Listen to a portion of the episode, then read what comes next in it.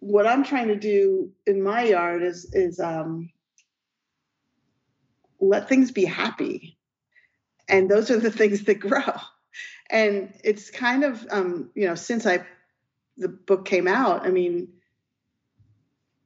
it's crazy what's happening here. I mean, everything is so freaking happy. It's almost like I um, it's out of control. Like and and I'm not talking about weeds. You know, my roses are like so high I can't even like reach them, and you know, I have so many tomatoes, zucchini. I mean, it's just so there's a, a kind of a joy and happiness that's happening here that um, I didn't do anything. You know, I didn't put any chemicals on it. I, you know, I didn't even like do extra compost. You know, it's just it's the energy of everything kind of happy that is making everything thrive.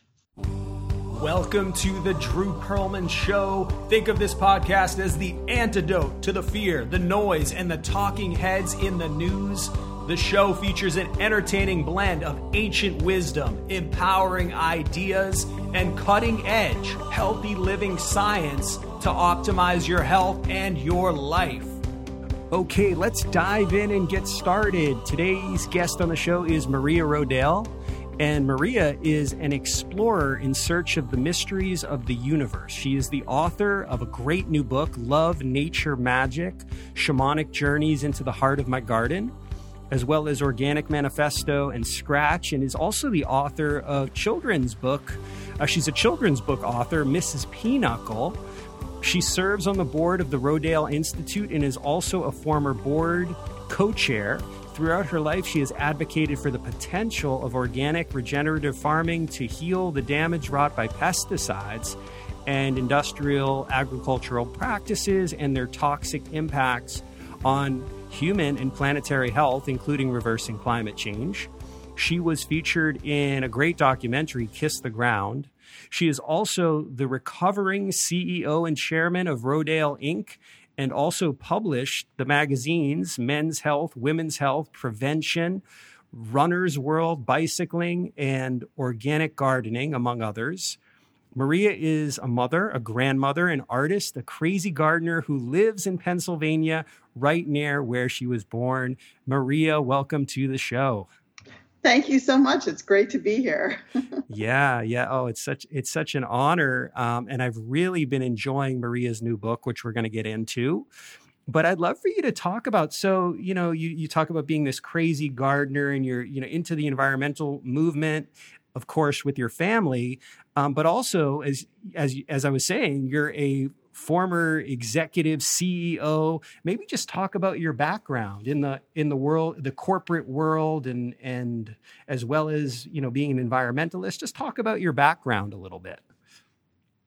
Sure. Um, so I was, you know, born into a family business, and um, like like many family businesses, you know, all of us kids were expected to, you know, work in the business and and do our part and um, uh, I ended up being um, very involved and focused with my father, both on the environmental organic gardening, Rodale Institute side, but then, you know, on the business side as well. And then um, he was killed tragically when he was only 60 years old, and I was about 28. And that led to, uh, you know, a couple decades of me helping my mother to run the business and then eventually me running the business. And um, it was it was quite a, a you know a large global business. We had you know men's health was in 99 countries around the world. Um, we had you know millions and millions of website users and sold all kinds of books everything from al gore's inconvenient truth to the south beach diet so it was a very broad and diverse kind of, but media based role that I played, um, managing all these different businesses and trying to kind of get them to work together um, during a time when, as many people now realize, you know, publishing and the media industry were kind of crumbling due to the the rise of Google, Amazon, Facebook, which sucked all the advertising dollars out of normal media and gave people content for free. So they didn't have to subscribe to a magazine to get information. They would just go to Google and, you know, voila, they, they knew what they, they wanted. So all that time, which is very stressful um, and very dynamic also, uh, gardening was my solace. um, gardening, and landscaping specifically, also vegetable gardening, but you know, really just creating a landscape to kind of be a place where I could go as a refuge from all the craziness and chaos in the business world and um, in a family business. Um, so that's that's where I landed. I landed in the garden after we sold the business. beautiful, beautiful.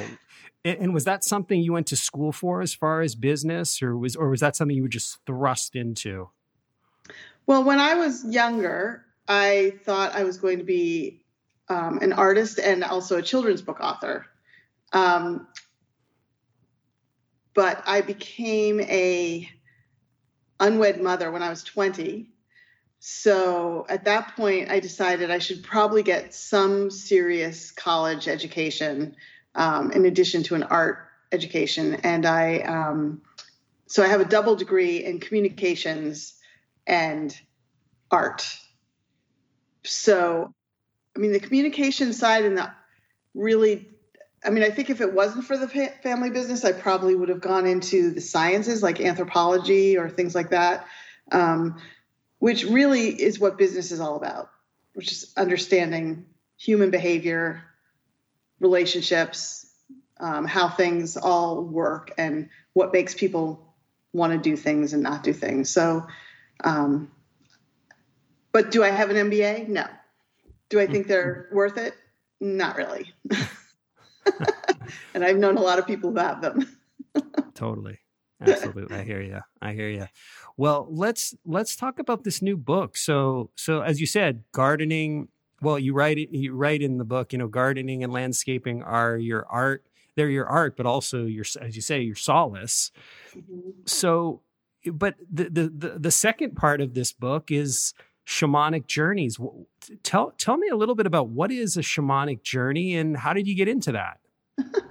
well, shamanic journeying is something that is universal to this people on this planet. It's every culture does some form of it, and it's it's basically a an, a form of meditating to the sound of a drum or a rattle, to a rhythmic sound, where you're not like trying to, you know, empty your mind and everything like, you know, Zen meditation, but you're actually traveling to other worlds.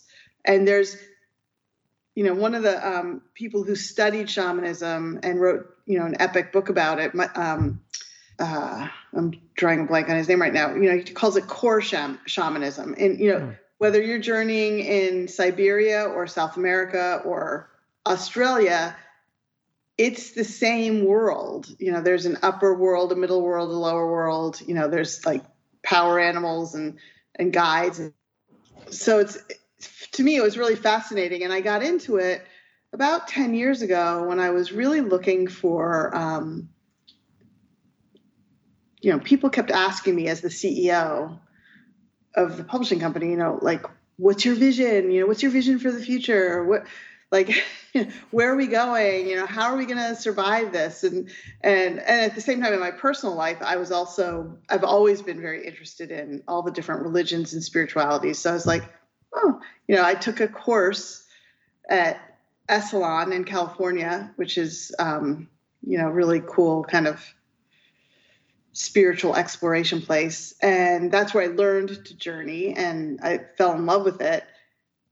Um, unfortunately, what I realized was that my vision for the future and for my future and for the future, you know, I, I could see what was happening and that the company was not going to really survive as much as I logically wanted it to.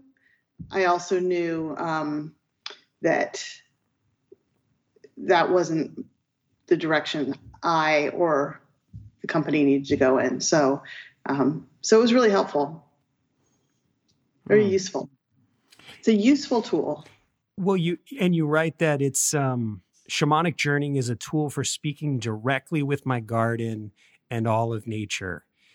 and I mean, I found it I found it really fascinating about Maria about in terms of like what you as you as you refer to it as a major awakening that you had and a shift in how you saw things is really is really fascinating to me. Maybe if you want to speak to you know that shift that happened in you, that change that happened in you, that awakening that happened in you, because I think reader or readers, I think listeners will find that uh, really fascinating. Yeah. So, um, you know, first of all, just to be clear, I don't use any um, plant medicine or drugs to journey. You know, it's really just a sound based thing. And and I've been doing journeying for like eight or nine years, and like, you know, I've had little awakenings here and there and everything. But the you know the real awakening that happened that led to this book and led me to shift my view of nature was um was, you know during the pandemic and i was determined to have like the perfect beautiful garden you know like i'd seen in magazines my whole life you know, especially british and French garden magazines. Um, and uh, I was trying to eradicate this weed called mugwort, which I had been told was an invasive weed. Um, and, you know, I looked it up in Google and it was like, you know, with Roundup and blah, blah, blah. And, but I, so I was out there kind of stabbing at this plant and I just kind of took a, took a, a step back and looked at the plant and I felt it trying to get my attention and you know say like you know hey time out. Can we just like talk about this for a minute? We just have a conversation? And uh, at that point um, I was doing a weekly journeying session with a, a bunch of um, local women by Zoom because you know it was the pandemic and we are just trying to kind of stay sane and I was like, I wonder if I could, you know, talk to Mugwort.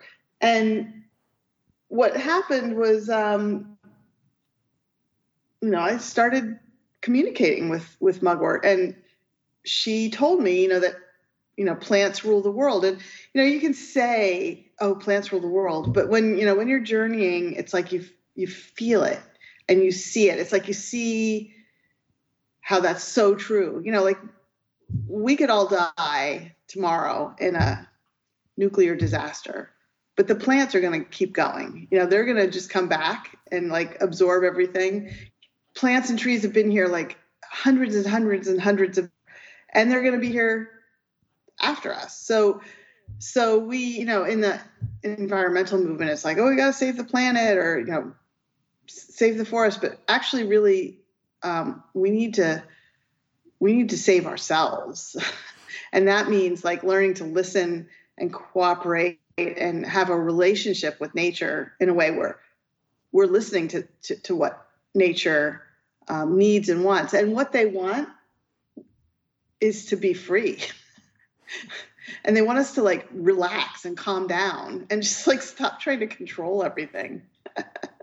mm. So so Maria, would you say it's through this shamanism that you're that you were able to have this this communication, this relationship with nature that maybe you didn't have before? Totally. You know, like and I've I've been, you know, I've heard um you know, a lot of people, you know, I took a workshop with Robin Wall Kimmerer who wrote Braiding Sweetgrass. And, you know, just like, okay, you have to listen to nature. And it's like, you know, and we had to go outside and sit and look at a plant and listen and that's important and essential but it's a different kind of listening when you're in a journey because you're actually talking. They're they're, they're using their words or they're using images to in your mind's eye to explain things. So i personally got got and i think you know anybody can try it. It's not that hard. Um, a much deeper understanding of the soul of these plants and animal beings, you know, and why they exist and what they, you know, what they want from us, you know, mm. to to for all of us to be healthier and happier. Mm. I'm just I'm just curious about like the process. Like how how do you get into this? The basic steps are first, you know, create like a safe quiet space. You know, I journey right here in this room on a couch. Um, you know, you don't have to be outside. In fact, you know, you know, you don't want to be outside when you're getting like bitten by bugs and stuff. You want to be in a nice, safe, quiet, private space. Um, the important thing is, and what I write about in the book, what Lisa, the shaman I work with, does is open sacred space. And that's basically a prayer for protection. And it doesn't have to be what was in my book. You can, you know, in fact, when I do it, I'm just, you know, saying, you know, okay, to the north, you know, please guide me and protect me and show me what I need to see. You know, thank you. And you go around the the medicine wheel, you know, north, um, east, south, west, and then the earth, and then the sky. And you're ask you're call you, it's a kind of a calling in your your spirit guides, your animals, your ancestors, you know, your the help to help you um, have a good experience. Um, then I lay down and I have a, the drumming on an app, which I again I mentioned in the book what the app is. It's you know it's on my iPhone, and uh, I set the timer. I journey for 20 minutes. Lisa thinks 10 minutes is enough. It's really what you want um, to do, and it's good to have an, an intention. So for my book, each journey started with I'd like to speak with Mugwort, please. You know, um, or you know, rabbit you know, it's time to talk. well, that was an interesting chat chapter. Your your meeting with Rabbit. that was that was wild. and uh, um, and you know, what was amazing is that, especially as I got going, the more I did, you know, these animals and bugs and plants, they showed right up, and they shocked me and surprised me and delighted me with what the journeys were like I mean, I'm a creative person, but like I couldn't have made this stuff up like just sitting around with pencil and paper. Like it's crazy. Mm. So, and then the first thing you do when you stop, when the, you know the drum calls you back, it gets faster and faster, and that's how you know it's like, okay, I gotta, you know, I got, got to go back. Oh, and also when you're starting a journey, it's important to like find what they call a portal, which is usually like a, you know, a hole in the ground or a you know those weird kind of I don't even know what you call them, the things at the base of trees that are like hollow. You know, you want to walk into an empty, a dark, empty space. And that's like the curtain opening to the other world. Um, and, uh, and then when you're done, it's super important to just write down everything you can remember as soon as you can. Um, because that's how you remember. That's how you will remember. I mean, just this morning, I was going through some journals from 2018 and reading um, reading some journeys from back then, and it's like, oh my god, I understand them completely differently now, you know, than I did when they happened.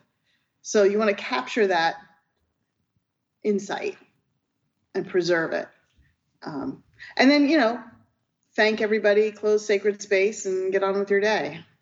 Mm. The whole process takes like an hour, you know, at most. And, and, do you do it now? Do you do it pretty much every day?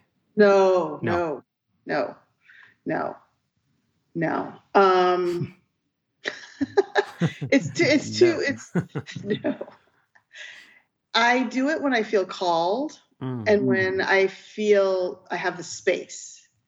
So, you know, if there's a lot of people in my house, I can't do it. I don't want to do it. Um, now, you know, again, with my book, I did it more than I usually do because I had a project and and those nature beings were like knocking at my door saying, you know, can can I be next? Can I be next? And mm.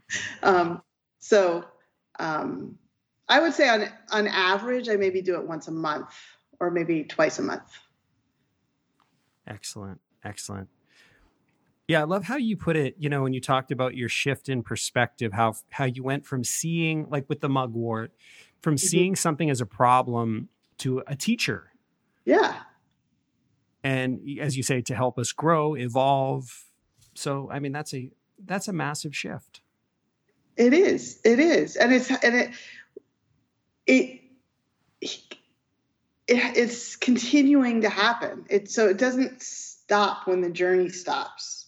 You know, that journey is like opening a door that invites an ongoing relationship. And um, like just this morning, I I didn't um, I didn't journey to evening primrose, which is a weed, but you know, it's a weed I've been pulling out and pulling out and pulling out forever. Um, and I went to a talk by Doug Tallamy, and he's like, "Oh, well, that's a, an important host plant for you know the moth larvae that all these birds eat." So I was like, oh, "I'm going to let them grow."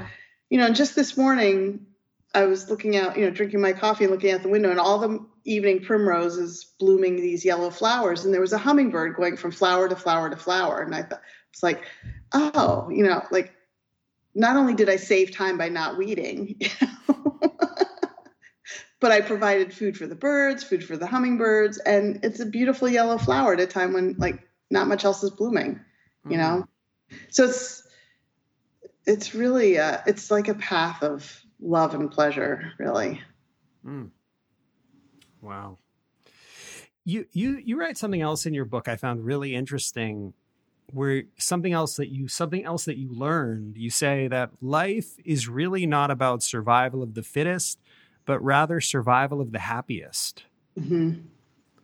can you speak on that a little bit yeah well um, you know we are trained in school you know um, about Darwin and survival of the fittest. And that's like the message. It's a very um, masculine message, you know, kind of an excuse to like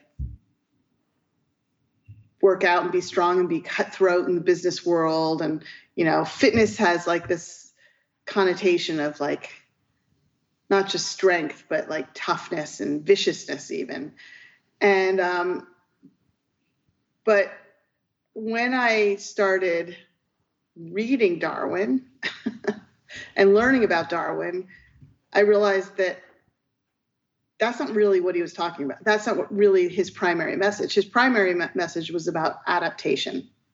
You know, that the beings that the nature beings that survive and thrive are the ones who adapt. You know, they ch- they change their bodies, they change their behavior to whatever is happening. Um, so that's great. But then, you know, Darwin was also a product of his time, um, which was a very specific time of, you know, strong religious, you know, kind of rules and regulations and um, uh, social conservatism. Conservatism. Um, and so you know i had this grounding in what he wrote about and what he meant originally but then when i applied my observations to it in my own yard and in life i realized that um, you know in order to adapt you have to kind of want to adapt. And, really and, and i think science is finding this now. It's like it's not a competition anymore. It's a collaboration so trees in the forest if i don't know if you've read suzanne simard's book finding the mother tree you know she did the scientific research that shows that different species of tree collaborate and communicate with, with each other to help each other grow. And that is a form of like happiness you know and when they're separated you know into into tree plantations not only are they not happy but they don't grow. So what i'm trying to do in my yard is is um let things be happy. And those are the things that grow. And it's kind of um, you know since i the book came out i mean it's crazy what's happening here. I mean everything is so freaking happy. It's almost like i um, it's out of control. Like and, and i'm not talking about weeds you know my roses are like so high i can't even like reach them and you know i have so many tomatoes zucchini i mean it's just so there's a, a, kind of a joy and happiness that's happening here that um, I didn't do anything. You know, I didn't put any chemicals on it. I, you know, I didn't even like do extra compost. You know, it's just it's the energy of everything kind of happy that is making everything thrive. I'm convinced. Mm. That's amazing. I mean, you know, because yeah, we think of we think of yeah well to have a great to have a thriving garden where we need certain nutrients and we need and, and not to say that's not important but but but you're saying there's another secret there's a there's another level here which is your happiness which is your elevated state energy frequency whatever we want to call it um mm-hmm. And and you're saying like things your your garden has never been so happy it's it's exactly true I even I'm starting to think, and I've talked to a couple of like um, landscapers about this that are in the, in you know working in this space that um, you know I, I'm wondering if even plants need weeds, what we call weeds, in order to be happy. You know, that's like just like a forest is not healthy if it's just one plant, you know, one tree. You know it's got to have a diversity of things. So it's like looking at your yard as like little forests everywhere you know, mm. of wildness.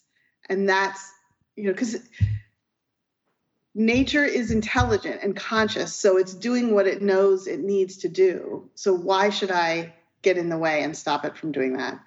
Mm. Unless like i need to create a path to get somewhere or something like that beautiful Beautiful. Maria, a, a, few final questions that I ask most everybody on the show is n- number one, if, if someone's listening who's feeling a little powerless, maybe even a little hopeless, um, and they were sitting with you, what, what might you tell them? Well, what I like to say is um, start where you are. Like you have so much power within you and like within your reach. And that's where you need to start. Like n- no one person is going to quote unquote save the world. You know like forget about it. But what can you do um, right now today to um, you know pick up trash you know or like reach out to somebody and talk to them or you know plant something. Go out and you know go out and like lay down on the ground and just listen to music you know? Like there's so many little things that you can do to like shore up your own happiness and joy and, and energy that then that can spread to others and you can be more effective and do you know do do, more good in the world. Um, but you know, like I don't know, maybe you know your skill is in podcasting, and I'm my skill is in writing, or somebody else's skill is in you know making things. So we each have. It's like there's no one right way. You have to find your way that brings you the most joy and that you're the best at doing, and then just do it and have fun doing it. Beautiful. And, and then one last question here. If you could travel back in time, say 45 years or so, what words of wisdom would your current self share with your younger self? Believe in yourself. Don't let anybody make you feel small. Do not let anyone make you feel small. And you were right. You were always right. Just believe it. See, I, I, you know, I grew up at a time, you know, 70s, 80s for a girl and a woman. It was very challenging on every front, you know, both, you know, sexually and in business and, you know, in the family. It's really tough. And, uh, you know, fortunately, I bullied through it, and here I am today. Absolutely. Yeah. And for those who would like to learn more about you, maybe get your new book, any of your books, um, where, where, where, where can they go to find more about you and your books? Well, um, you can find more about me on mariarodale.com, which is my website.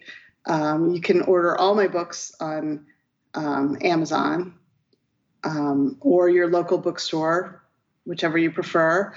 Um, and then um, I do a Substack newsletter called Life Unfiltered. So if you want to find out what I'm doing now and ongoing, that's that's the place to uh, be in conversation with me. I'm also on Instagram, but mm. um, yeah, those are the things. Maria, thank you so much. This was really fascinating, and uh, I'm really, yeah, I'm really into the uh, shamanic journey. I think I'm, you know, I think I may need to to give that a go. It sound it sounds amazing, and I just love your your philosophy, survival of the happiest. I think that's just a great way of putting it. I mean, you know, really, I mean, not just prioritizing it, but you want to mm-hmm. survive. Yeah. Happiness is important. Yeah, and I mean that doesn't mean like I'm happy every day or everybody everybody should be happy every day. You know, like there's ups and downs to everything and you know, but knowing that that, you know, that there's going to be an up after the down is also really important. So love that.